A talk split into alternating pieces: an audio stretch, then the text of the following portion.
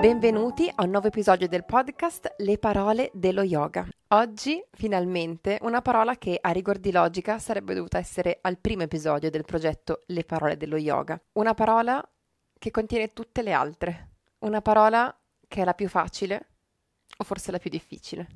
E quindi eccovi Irene Facchini che parla di yoga. Ah, una cosa, se in questo episodio sentite in sottofondo dei rumori, è perché sì, effettivamente in studio quel giorno con noi c'era Cannella, un maialino.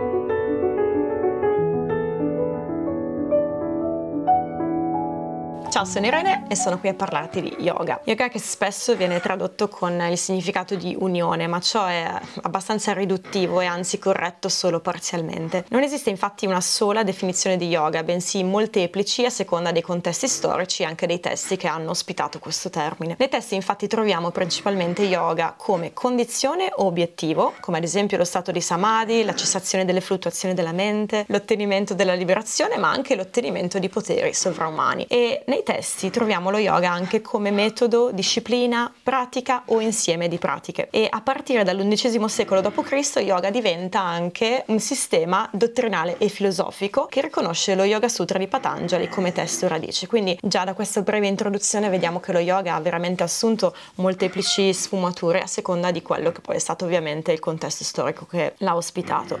E facendo un salto indietro nel tempo ci tengo un attimo a fare una precisazione che nel 1500 a.C incontriamo già il termine yoga in un testo molto famoso che è il Rig Veda, ma yoga significava semplicemente unire due cose, ad esempio una parola al suo significato, oppure anche come incoccare una freccia o legare un bue a un carro, ma un'immagine che non ha nulla di metaforico in realtà, come possiamo vederla anche oggi, era semplicemente l'azione di legare un animale al carro. Mi voglio soffermare su un periodo storico fondamentale perché è dove troviamo i primi semi dello yoga ed è il V secolo a.C. Durante questo periodo c'è la seconda urbanizzazione dell'India, quindi è un momento di grande fermento dove aumenta ovviamente la popolazione, la ricchezza, ma anche attenzione, tutto ciò che è un po' più negativo. Il fatto di unire così tante persone nello stesso punto porta anche a più epidemie, più vicinanza quindi con la morte e anche magari con la criminalità. Durante questo periodo storico le tradizioni religiose e sociali furono sottoposte a profonde trasformazioni. Iniziarono a diffondersi infatti indagini spirituali alternative e fiorirono termini come karma, samskara, ma anche moksha, che sono termini che troviamo anche oggi durante magari la nostra pratica. E si crearono gruppi chiamati Shramana, sono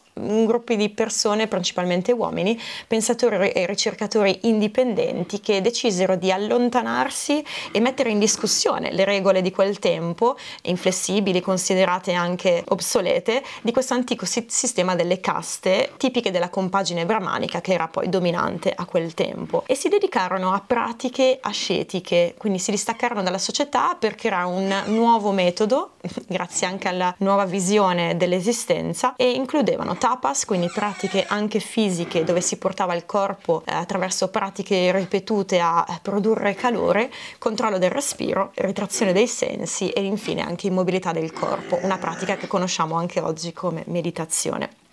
È in questo periodo che troviamo quindi l'origine dei metodi psicofisici che poi verranno sviluppati e ampliati dalla tradizione medievale dell'Hatha Yoga. E Posso aggiungere che lo yoga quindi nasce come una necessità di trovare un metodo per uscire da uno stato di disagio, di sofferenza, quindi questo momento storico dà la possibilità a certe persone di indagare e ricercare e trovare un metodo per veramente uscirne che fosse efficace. La prima definizione di yoga però la troviamo ufficialmente un po' vicino a quello che conosciamo oggi nel terzo secolo a.C. in un testo chiamato Kata Upanishad, nel quale troviamo un racconto molto bello che vi invito a leggere dell'incontro tra Nachiketas e il dio della morte Yama.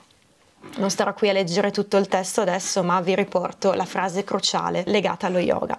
Quando i cinque sensi di conoscenza insieme con la mente cessano l'attività e la ragione più non opera, allora si dice che si è raggiunta la meta più alta.